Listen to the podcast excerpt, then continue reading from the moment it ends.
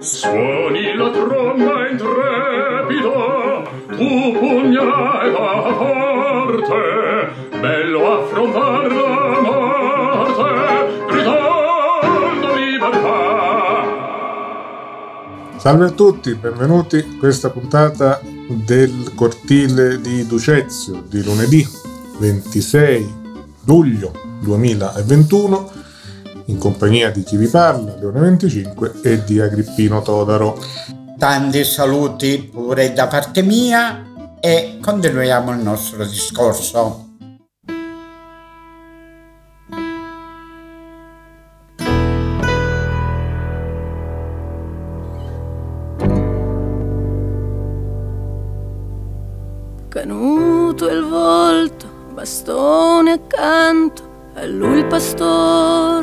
Tempo. Il monte nuovo raggiungerà e indietro non tornerà indietro. Le case basse, le cose ingiuste, il ritmo lento del lavoro. Sapori, odori, aromi, fermati e imbalsamati indietro i suoi dolori ignoti, indietro morte e guerra, indietro il mito della terra, indietro il mito della terra, e poi salire in alto dove il silenzio è favola.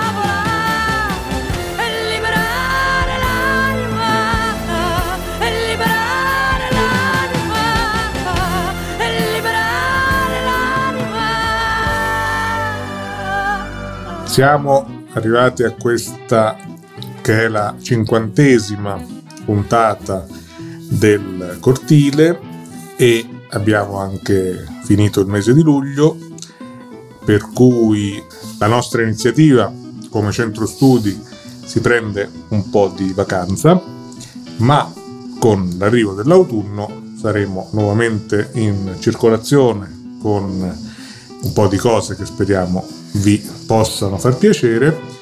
E così siamo arrivati all'estate appunto eh, piena.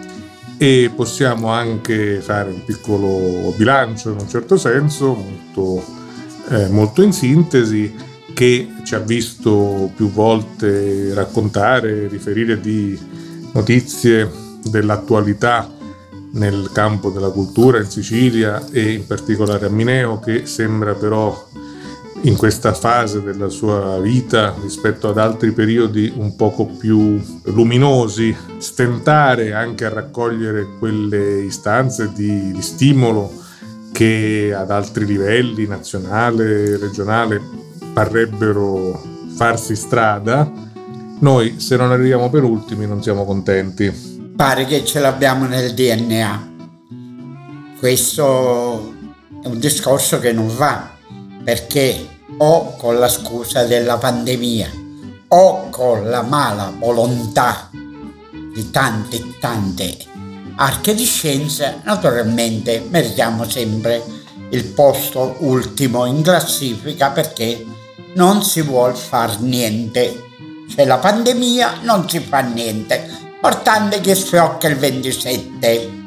Come si suol dire, agli amministratori, alla politica locale, non è il coraggio che ti manca, è la paura che li frega, perché questo è un elemento mm, che spesso è la causa fondamentale della immobilità. Il timore di, di, ricevere critiche, di sbagliare, di fare una cosa che poi non verrà capita e via di seguito, ma per non rischiare nulla eh, si può tranquillamente stare a casa propria. Purtroppo tenere in vita un'amministrazione comunale ha un costo, quando questo costo non viene in qualche modo ripagato con un corrispettivo di passi avanti, di adeguamento alla realtà de- dei nostri tempi e via di seguito, sono soldi e sono risorse che ciascuno di noi individualmente non deciderebbe certo di spendere così non deciderebbe di dotarsi di simili collaboratori perché francamente eh, non, non valgono quello che costano.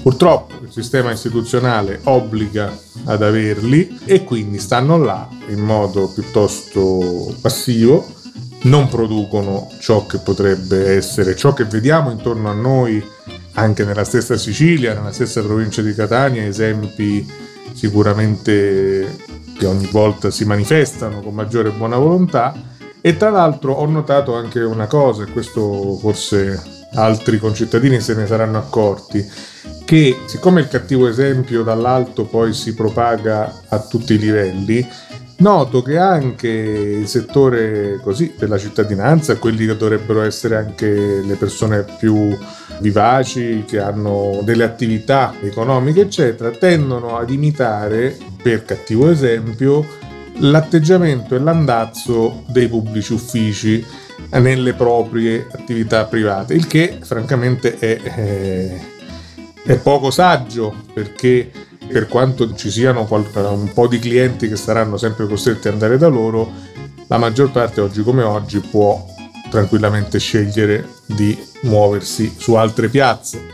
Non parliamo poi ormai del commercio elettronico per cui eh, non esiste un limite alla distanza per cui ciò che ti interessa e tu vuoi comprare ti può arrivare pure dall'altra parte del mondo. Quindi fossi in loro prenderei ad esempio esempi più virtuosi perché altrimenti rischiano di finire in un fosso perché a differenza di quella che è la caratteristica garantita del pubblico impiegato che appunto è garantito dalle istituzioni e quindi anche se non fa nulla viene comunque eh, nutrito, il eh, lavoratore autonomo non ha questo privilegio, quindi se non funziona verrà lasciato da solo sostanzialmente e dovrà chiudere bottega.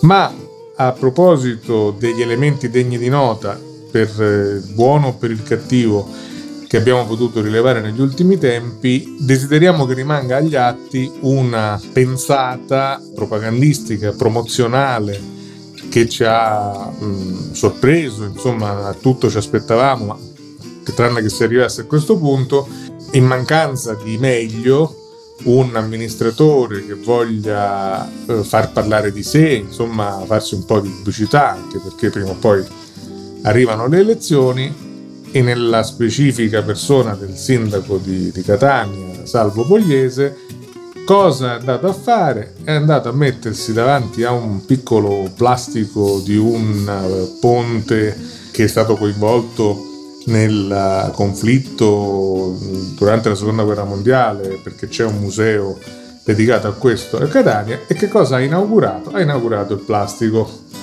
Ora a questo punto potrebbe dare anche lì il cattivo esempio ad altri sindaci più piccoli di lui che possibilmente si mettono davanti a un plastico del castello Ducezio e inaugurano quello. Grandi opere, grandi realizzazioni, c'era chi faceva una volta l'edificio delle scuole elementari, oggi perché darsi verso così tanto, perché sbattersi, basta il modellino e abbiamo risolto. Per eh, quanto riguarda il sindaco di Catania, invece di andare a inaugurare quel plastico che se non erro forse era anche nel museo dello sbarco, quindi perché invece non si dà forza e buona volontà? Segue l'idea del carissimo Giambattista Condorelli e creiamo quel bell'itinerario di tutto quello che ancora è in giro, che va dal Simeto fino dentro la città di Catania, quei postazioni, quelle cassamatte, tutte quelle cose che fecero storia nell'arrivare a Catania, la famosa battaglia del Simeto, la sappiamo tutti quanto. È inutile che ci mettiamo plastico e diciamo, è tutta cosa di facciata, bisogna lavorare, mettere fuori delle cose che la gente vuole venire a vedere. Una nota stonata si legge nei giornali, mo che Catania stanno incominciando ad arrivare gente, turisti, eh? guarda caso che trovano chiuso l'anfiteatro di Piazza Stesicole.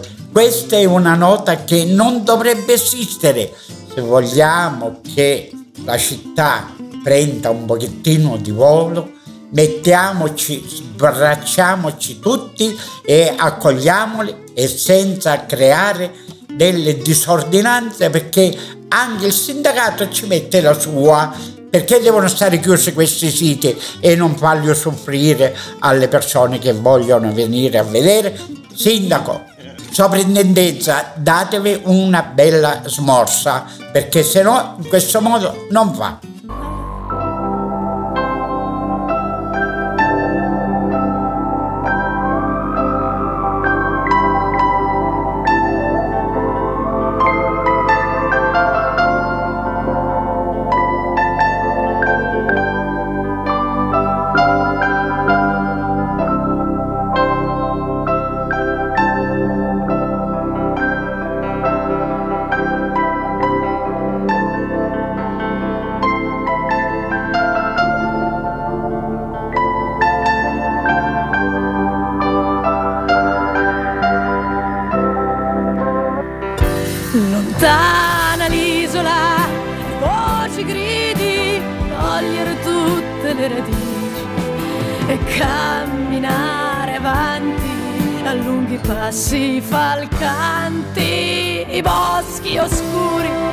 a me davanti e niente più ripensamenti, lasciare tutto quanto per rinunciare al mondo. In questa ultima puntata del cortile vogliamo arrivare al completamento della lettura del libro che ci ha accompagnato per molte settimane, un lavoro meritevole e prezioso e non a tanti noto, soprattutto in tante sue parti, in tante informazioni che, che racconta, i cenni storici su Mineo di Giuseppe Receputo Gulizia, che nella sua eh, seconda parte si dedica a singole biografie e noi oggi ne sentiremo eh, un buon numero, che sono appunto le ultime del libro, e questo ci pare anche forse di eh, sprone, di incoraggiamento e di esempio a quanti sono giovani e hanno ancora delle scelte di vita da poter fare, sono nati a Mineo e possano vedere che eh, chi nasce a Mineo può fare grandi cose e passare alla storia anche a livello nazionale e internazionale in vari campi della scienza, della religione, della letteratura, eccetera, come hanno fatto in passato tanti loro progenitori. E quindi se dovete scegliere qualcuno da imitare, scegliete i migliori e non i peggiori, perché vivere e vedere e guardare il mondo attraverso gli occhi della televisione è quanto di più sbagliato ci sia, un po' come andare dall'oste e chiedere com'è il vino, perché la televisione è una scatola pubblicitaria che deve vendere cose e quindi ti deve dire che non puoi più vivere senza il monopattino perché devono vendere i monopattini. Che c'è adesso da fare spendere soldi per la crociata contro l'Ailanto dopo che hanno speso i soldi per la crociata contro il punteruolo rosso. Poi oggi vedevo se ne hanno inventata un'altra c'è un pericolosissimo granchio di fiume di acque salmastre di importazione americana tutto il problema che non è autoctono e quindi siccome comunque se si deve riprodurre si riprodurrà e non c'è niente da fare, ma questi cosiddetti ambientalisti eh, che sono ancora più parassiti di altri vogliono semplicemente che gli si diano un po' di soldi in tasca per fare una finta crociata che si concluderà esattamente come tutte quelle altre. Quindi questo è il problema. Chi si avvicina con il tono del banditore e dell'imbonitore è sempre uno che vuole fregare il prossimo e la televisione è il più grande veicolo di questi soggetti a tutti i livelli. Se invece noi ci abituassimo a guardare la realtà con i nostri occhi e possibilmente a seguire buoni esempi che nella storia si sono eh, ben consolidati, hanno, dato, hanno lasciato le tracce operative del loro lavoro, forse faremmo meno sbagli e avremmo meno da dar retta al gatto alla volpe e più a chi effettivamente merita ascolto.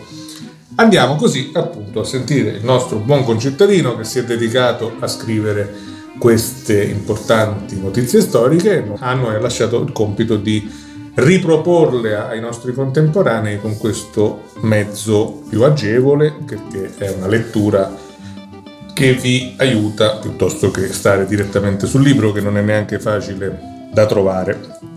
Paolo Maura, nato a Mineo il 23 gennaio 1638 e vive morto il 24 settembre 1711. Ebbe ed ha ancora fama di poeta dialettale, come disse il capuana eccellentissimo. La vita del Mauro fu amareggiata della passione amorosa da lui provata per una ragazza appartenente al nobile casato dei Mariscalco, molto potente a Mineo.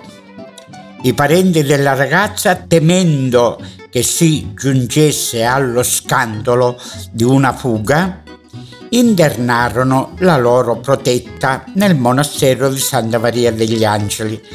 Credettero di smorzare così una passione che poteva imprimere una macchia indelebile sullo stemma della famiglia.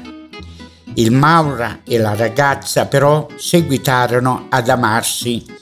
Quello passava intere giornate sui gradini della chiesa della Mercede, con gli occhi rivolti al campanile e alle grate del monastero, da dove gli veniva ora un segnale, ora un saluto. Un giorno corse la voce che i due innamorati avessero tentato la fuga. Il mariscalco perduta la pazienza, giurarono di far pentire l'audace. L'autorità fu in movimento subito perché c'era un miscredente, uno scomunicato che turbava con scandalo di tutta la città la sacra quieta delle spose di Cristo tentando anche di violare la clausura. Il povero Maura fu arrestato, chiuso nel castello di Mineo, prima, poi in quello di Piazza Ermerina e infine nella vicaria di Palermo. Dopo qualche anno uscì dalla prigionia, guarito per i mali patiti, se non del mal d'amore della giovanile baldanza con la quale imprudentemente aveva sfilato i pregiudizi sociali.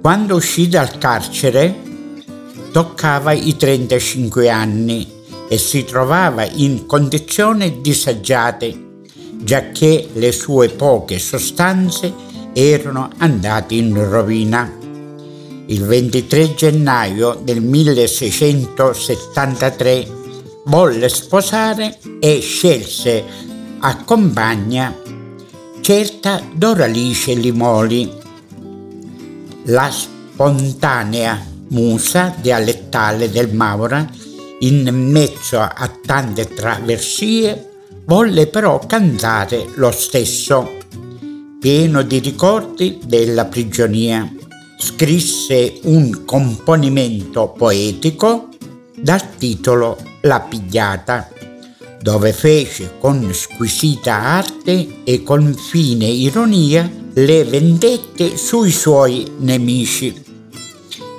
Luigi Capuana, parlando delle varie produzioni poetiche del Maura, si sofferma sulla pigliata e dice il soffio della vita è passato per lì e ne ha fatto un'opera letteraria che dopo tanta distanza par nata appena ieri. Lo stile ha una freschezza che ricrea una limpidezza ammirabile e quel pregio che mi piace chiamare il toscanesimo del nostro dialetto. Il Mavora non ne sforza il siciliano, non lo gonfia, non lo vuole rendere letterario. Teme che di guastarlo e se ne guarda. Perciò in lui non trovi ombra di imitazione dotta sia nella forma sia nel concetto. Tutto è piano ma non volgare, tutto è spontaneo, pensato e parlato alla buona, ma efficacemente e arditamente con quella maestria che nasconde e che è la più difficile. Abbiamo una nota. Li veri canzoni con la pigliata e una divota composizione italiana sopra l'Ave Maria di Don Paolo Maura, celebri poeta della città di Mineo. Furono stampati una prima volta a spisi di l'Accademia di Mineo in Caltagirone da Simone Trento nel 1759. Una seconda edizione delle poesie del Mauro fu fatta a Catania presso Giuseppe Galatola nel 1871 col titolo La pigliata e le canzoni di Paolo Maura di Mineo, nona edizione riordinata e corretta con aggiunti inediti una terza edizione con due facsimili fu curata dal Capuana. Esso comprendeva la pigliata, le poesie di versi ed altre poesie fino allora inedite e fu edita da Gaetano Bricola in Milano. Su Paolo Maura la sua poesia e il suo tempo ha scritto ampiamente il professor Giuseppe Leanti Serra nel volume Paolo Maura e la poesia satirico-burlesca in Sicilia nel secolo XVII. Continuiamo con il proposto dottor Natale Gulizia. Nacque in Mineo il 25 dicembre del 1731 e vi morì nel 1804. Dottore in teologia alla Valentia Oratoria, unì una vita di austerità. Fu missionario apostolico per la diocesi di Siracusa, Catania e Messina e dovunque lasciò fama della sua dottrina e pietà. Fu esaminatore prosinodale e rettore del seminario degli Erici di Siracusa. Morì in fama di santità. Di lui nella sacrestia dell'insigne collegiata parrocchiale chiesa di San Pietro si conserva il ritratto con la seguente iscrizione. A Petro lacrimas e Paolo verba recepitte, cum docuitte veranne quan docuere fidemmi intui i Christum, patresque labore secultus. Qui poterit parva claudere laude ri virum, quenne peperitte mundo regis natale superni, ad celum escens e ascensus, quemme tulitte ad superos, superos hoc pia vita docette tumulandum, tumulan hoc tempore mortis. Ire super corpus visa columba probatte, preposito suo natali Gulizza ed Soldano episcoporum Syracusarum Catane Messane in sacerdozio cooperatori, Presbyterium Sanctis Petri Pio Collagrimano Desiderio, posuite anno 1804 etatis 73, ministeri verbes 47. Nota, questi distici furono dettati dal barone Antonio Vita, il quale, oltre ad essere un valente poeta dialettale, verseggiava in latino con perizia veramente classica. Fu anche valente giuresperito. Purtroppo di lui niente ci fu tramandato. Continuiamo con il preposto parroco Antonino Gulizia. Nacque in Mineo nel 1763 e vi morì il 24 agosto 1847. Fu valente oratore e dotto latinista, dottore in santa teologia e dogmatica. Fu coetaneo ed intimo amico del celebre Gargallo, si incontrarono nell'atrio del seminario di Siracusa, dove il Gargallo veniva condotto dal suo precettore Don Moscuzza, che impartiva lezioni di metafisica e filosofia morale ai chierici per assistere e partecipare alle dispute filosofiche e teologiche che ivi si tenevano.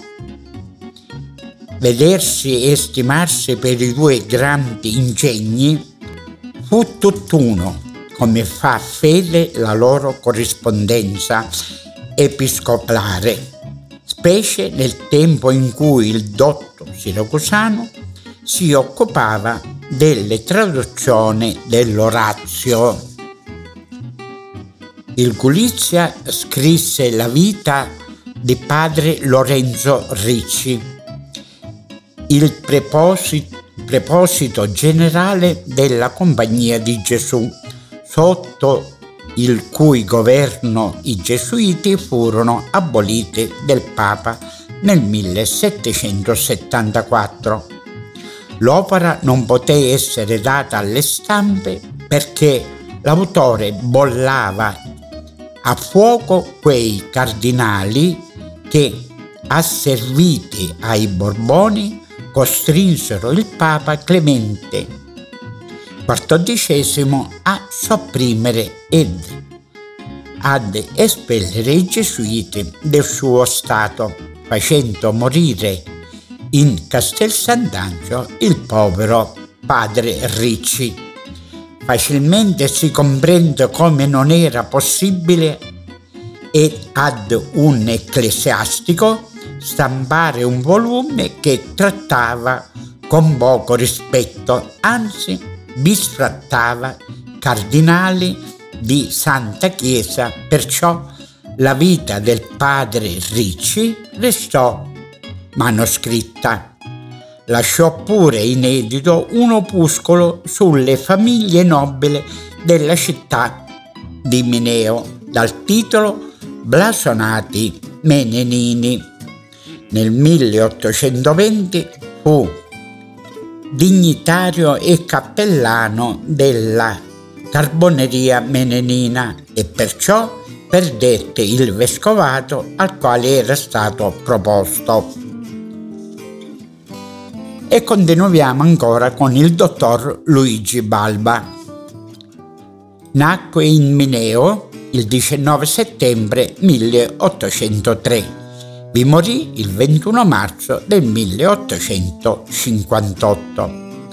Laureato in medicina e chirurgia all'Università di Napoli, dopo aver compiuto nella regione gli studi preparatori Fu prima capitano medico nelle truppe borboniche e poi titolare dell'ospedale generale militare della Trinità in Napoli.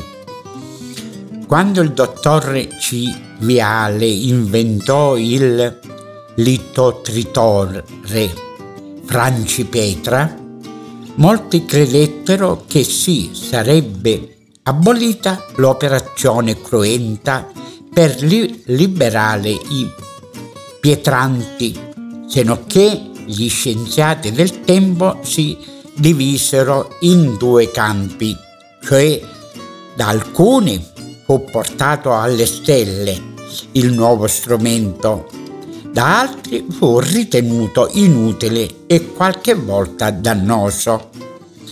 Da questa opinione fu il dottor Balba ed invitato dei colleghi ad esporre in una conferenza le sue idee in proposito. Il 4 febbraio del 1831 lesse le riflessioni critiche sopra il liton tritore di Civiale come mezzo di guarire della pietra in vescica. Il Balba provava che spesso la pietra è infrangibile e perciò si assoggettava al paziente ad una inutile operazione. In altri casi era un pericolo per la rottura dell'istrumento o per il pestamento della vescica. La conferenza applaudita piacque tanto che fu stampata a spese del corpo accademico. Scrisse altri saggi, fra i quali nuove idee sullo sviluppo dell'isterismo nelle civilizzate società europee.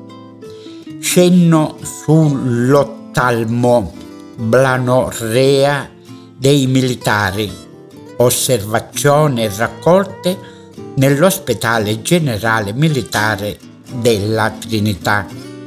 Analisi sui diversi metodi di guarire della pietra in vescica con la scelta del mezzo più facile e sicuro. Questi saggi, crediamo, non vennero dati alle stampe, ma furono letti nell'Accademia Gioienia di Catania e molto apprezzati furono inseriti negli atti dell'Accademia stessa.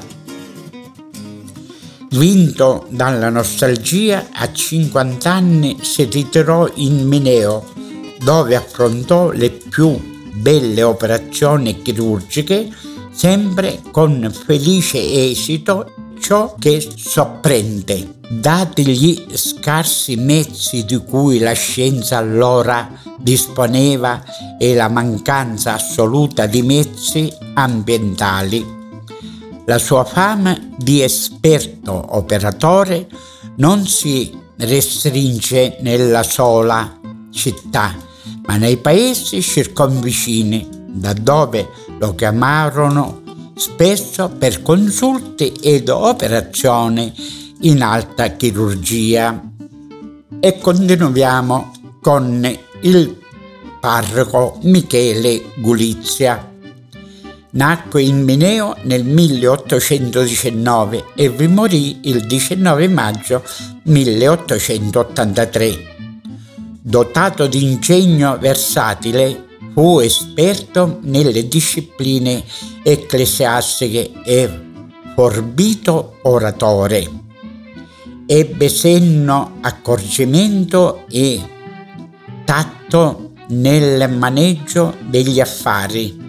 Da semplice diacono tra i vari concorrenti vinse il concorso ad un canonicato all'insigne collegiata parrocchiale chiesa di San Pietro, poi da sacerdote quello di cantore terza dignità e poscia quello di preposto prima dignità, saltando sempre il per concorso la dignità intermedia del decanato.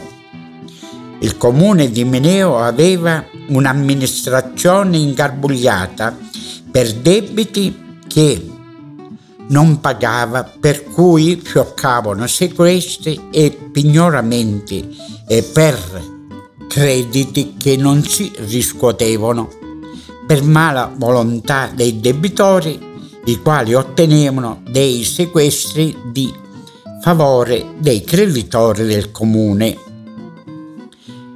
Nel 1870 sindaco Luigi Capuana per porre riparo alla dissestata amministrazione del comune, pensò di nominare una commissione della quale faceva parte un assessore, il barone Vita Marco, un consigliere, il cavaliere Simile Silvestro ed il Gulizia, costoro scelti fra i cittadini più cospicui ebbero incarico di liquidare debiti e crediti dell'amministrazione. Il mandato fu assolto con senno ed accorgimento ed il comune ne risentì grandi vantaggi, tanto che i tre commissari, dietro proposta dal sindaco, furono dal civico consesso proclamati benemeriti del paese Capuana il comune di Mineo. Il disastroso terremoto del 1693 abbatté le due parrocchie della vicino Militello, che furono in seguito riedificate. Da allora quei cittadini si divisero in due campi, lottando in difesa dell'una e dell'altra chiesa, contendendosi la matricialità e la divisione del territorio. La matricialità fu risolta prima della Regia Monarchia, poscia della Legazia Apostolica ed in appello della Congregazione del Concilio. Per la delimitazione territoriale fu delegato il vescovo di Caltagirone e per eseguire ciò Monsignor Morana, il quale con sua lettera del 12 agosto del 1875 delegò il Gulizia. Questo si portò in Militello e con fine tatto ed accorgimento accondentò le due parti, divise la città ed il territorio alle due parrocchie come si legge negli atti del notario commentatore Tommaso Cirmeni del 19 agosto del 1875, riscuotendo lodi da quel civico consiglio, dal clero locale e dai cittadini, dall'una e dall'altra parte. Il vescovo, contento anche lui per l'opera del Gulizia, che aveva troncato una secolare vertenza, lo lodò, lo ringraziò e lo nominò provicario foraneo e vicario per le moneali.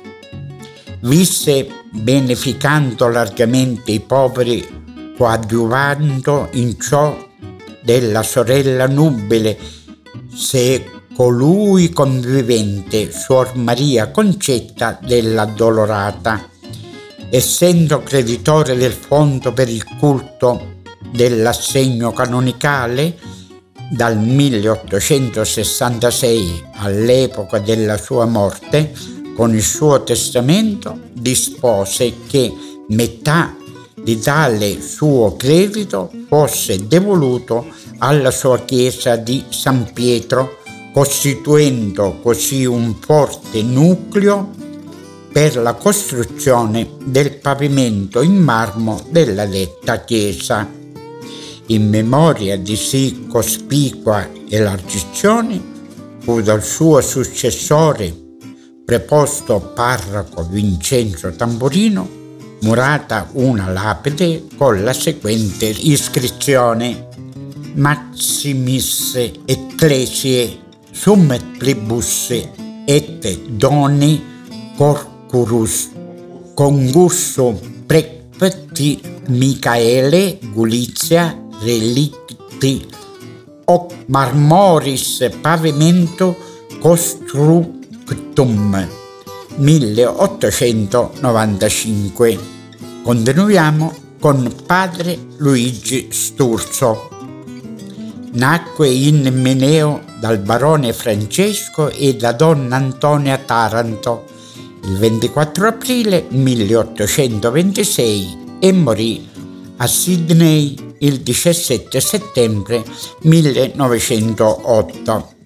Appena quattordicenne fu ammesso nella Compagnia di Gesù ed entrò nel noviziato di Palermo il 3 novembre 1840, conservando nella vita religiosa costantemente sino alla più tarda età l'ingenuo candore della sua fresca giovinezza.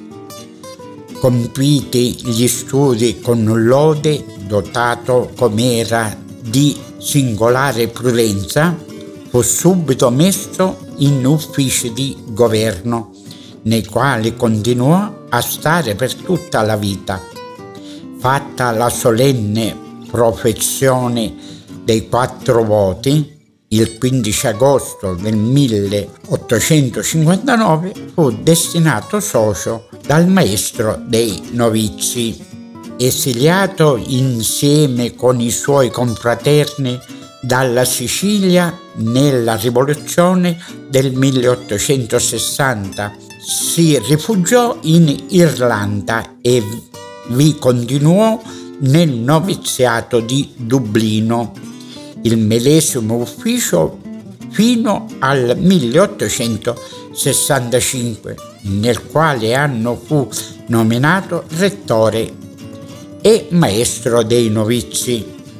Per 12 anni formò nello spirito i novelli religiosi di quella provincia istituita da recente e ne ebbe meritatamente il nome di padre della provincia irlandese.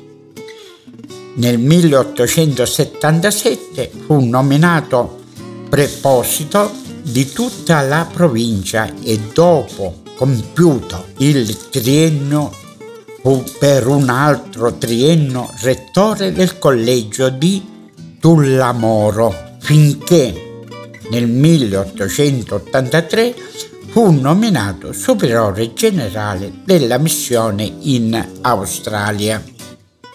Ivi fondò una casa di noviziato nella quale egli fu rettore e maestro dei novizi ed in questa carica continuò fin quasi al termine della sua vita, dopo aver lasciato nel 1890 il governo generale delle missioni australiane. Da questa semplice enumerazione si può già comprendere quante preclare virtù di governo sia stato insignito il padre Luigi, ma quante opere abbia egli compiute, quante luminosi esempi di santa vita abbia egli dato dappertutto. Lo sanno gli irlandesi, lo sanno gli australiani, tra i quali visse 47 anni, tanto che la sua memoria non si è spenta e durerà ancora. Ogni ordine di cittadini accorsero ai suoi funerali e in quella occasione furono dai giornali dell'Australia magnificati i suoi grandi meriti. Tuttora fra i suoi confraterni gesuiti irlandesi la memoria del padre della provincia d'Irlanda rimane cara e venerata dall'archivio della curia generalizia di Roma. E continuiamo con Don Groce Sturzo. Don Groce Sturzo nacque in Mineo il 29 maggio 1827 dal cavaliere Francesco dei baroni di Altobrando e di donna Maria Antonia Taranto e morì nell'agosto del 1922 a Catania. Studiò all'Università di Palermo e, laureatosi in legge, esercitò colà l'avvocatura. Nel 1857, per i suoi meriti giuridici, fu nominato dal governo borbonico reggio giudice e destinato alla pretura di Rosolini. Nel 1860 si mise in aspettativa a disposizione del nuovo governo e nel 1862 fu nominato sostituto procuratore del re a Palermo fino al 1867. Fu tramutato a Caltanissetta dove dimorò fino al 1870. Intanto nelle Calabrie inferiva il brigantaggio ed il governo che pensava a reprimerlo mandò funzionari esperti. Sturzo fu uno dei disegnati. Prima fu mandato a Monteleone Calabro e subito a Castrovillari e destinato agli Assise per la sua valentia oratoria. Ritornato in Sicilia fu nominato procuratore del re e destinato a Caltagirone, poi fu mandato a Messina ed in ultimo a Catania, quale sostituto procuratore generale. Qui, come abbiamo detto, morì cieco, compiando da tutti per la sua rettitudine e giustizia. Scrisse commento ai tre libri de Legibus da Cicerone, Palermo, Giovanni Meli 1855. 2. Triloquio sulla questione romana. Catania Giannotta 1901. Terzo, La famiglia del credente, Catania, tipografia Roma 1904. Quarto, Un libro nuovo per tutti, Catania, tipografia Roma 1906. Quinto, Intorno al divorzio, Catania, tipografia Roma 1906. E continuiamo con il professore Anton Francesco Sorrentino. Nacque in Mineo il 13 novembre 1876, morì a Catania il 5 giugno del 1906. Da studente si diede al giornalismo a Catania collaborando prima nel Cittadino, La Settimana, poi nella Sancio Panza ebdomadario politico letterario edito dal De Mattei, dove pubblicò molti articoli sulla critica letteraria e storica. Per invito del professor De Logu commemorò nell'aula magna dell'università con Tardo Ferrini, professore di diritto romano a Modena, mettendo in rilievo l'opera geniale di questo grande romanista, riscuotendo generali applausi. Da allora si affermò giovane di ingegno. Si laureò il 6 giugno del 1901 in pieni voti e lode con la tesi Il pegno del diritto romano classico. Fu libero decente di diritto romano alla Regia Università di Catania, dopo aver letto una dottissima e voluminosa tesi dal titolo Le fonti delle obbligazioni nel diritto romano. Da quanto si è detto e della seguente bibliografia, facilmente si desume il forte ingegno del Sorrentino, l'amore allo studio e alla grande versatilità nelle questioni storiche e il diritto antico e moderno. L'immatura morte a solo 30 anni impedì lo svolgersi ed il perfezionarsi della sua non comune cultura. Bibliografia 1. Inigo Dabolas, Catania, Guarrino 1899. 2. L'ammissione della plebe al Senato romano, Catania di Matteo 1900. Terzo, della nullità del matrimonio per errore sulla persona.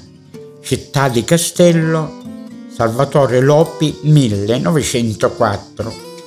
Quarto, la responsabilità degli eredi per il dolo del defunto dell'Actio Depositi, Roma, Ermanno Loicher 1903. Quinto, il patto de non vedento Pignore, Catania, Musumeci 1902.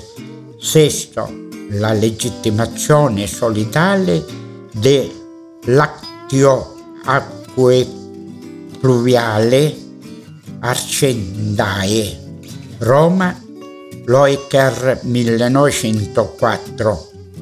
Settimo, Menai, la patria di Duceccio, re dei Sicoli, Palermo, Reber 1898. Ottavo, un'iscrizione su Giorgia Leontino, Catania, Guarrino 1899. Nella pagina che precede il frontespizio del saggio, un'iscrizione di Giorgia Leontino sono annunciate in corso di stampa i seguenti scritti, dei quali l'immatura morte impedì la pubblicazione e che il desolato genitore non ha avuto il coraggio di dare alla luce. 1. La condizio viduitasse e la lex Iulia. 2. La caduta della Repubblica Napoletana il 19 giugno 1799. Terzo, un contributo alla storia del Tribunale di Monarchia in Sicilia, nella copertina del patto de non vendento pignore sono annunciate. Il concetto del diritto di pegno, studio critico di diritto romano il pegno sui diritti reali in re aliena secondo il diritto romano. Terzo, la lotta di classe nella storia di Roma dall'origine alle leges socratee. Opere in preparazione erano la remissione del debito sul diritto romano, l'unità del diritto privato Sancio di critica integrale.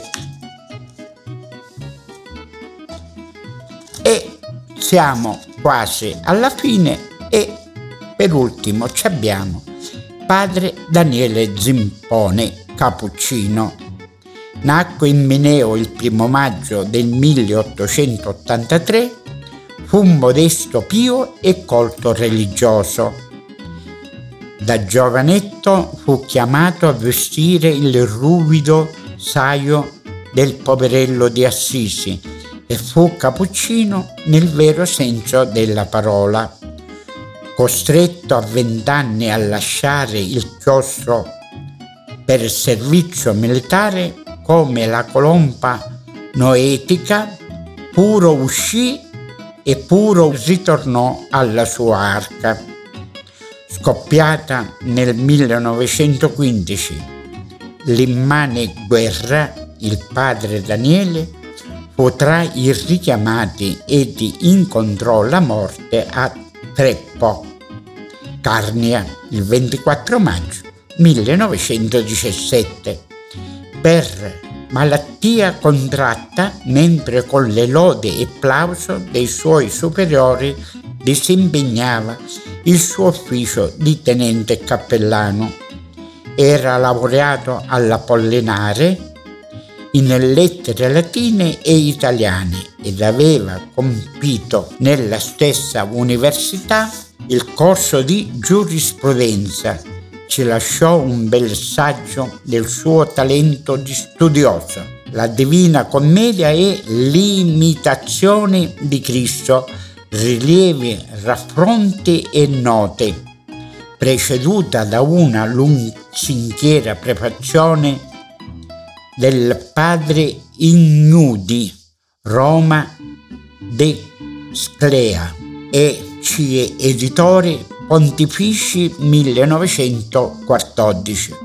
Opera poderosa, rilevante la soda cultura dal pio religioso nel quale la patria e la famiglia serafica molto speravano abbiamo finito di questa bella carrellata di questi personaggi illustri di Mineo.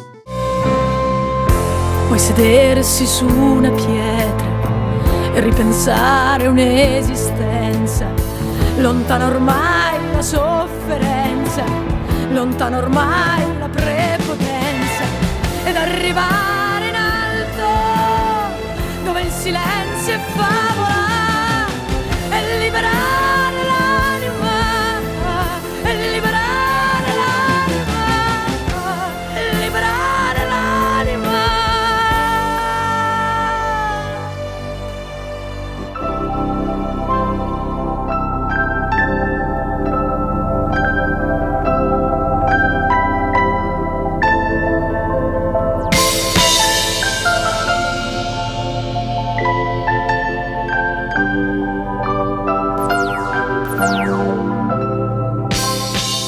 Siamo arrivati alla conclusione di quest'ultima puntata del cortile.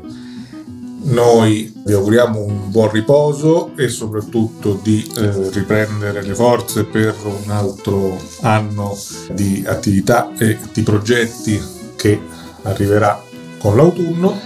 Ci rivediamo e risentiamo quanto prima, ma rimanete collegati ai canali social del Centro Studi perché sempre qualcosa via via viene ad essere proposto alla vostra attenzione.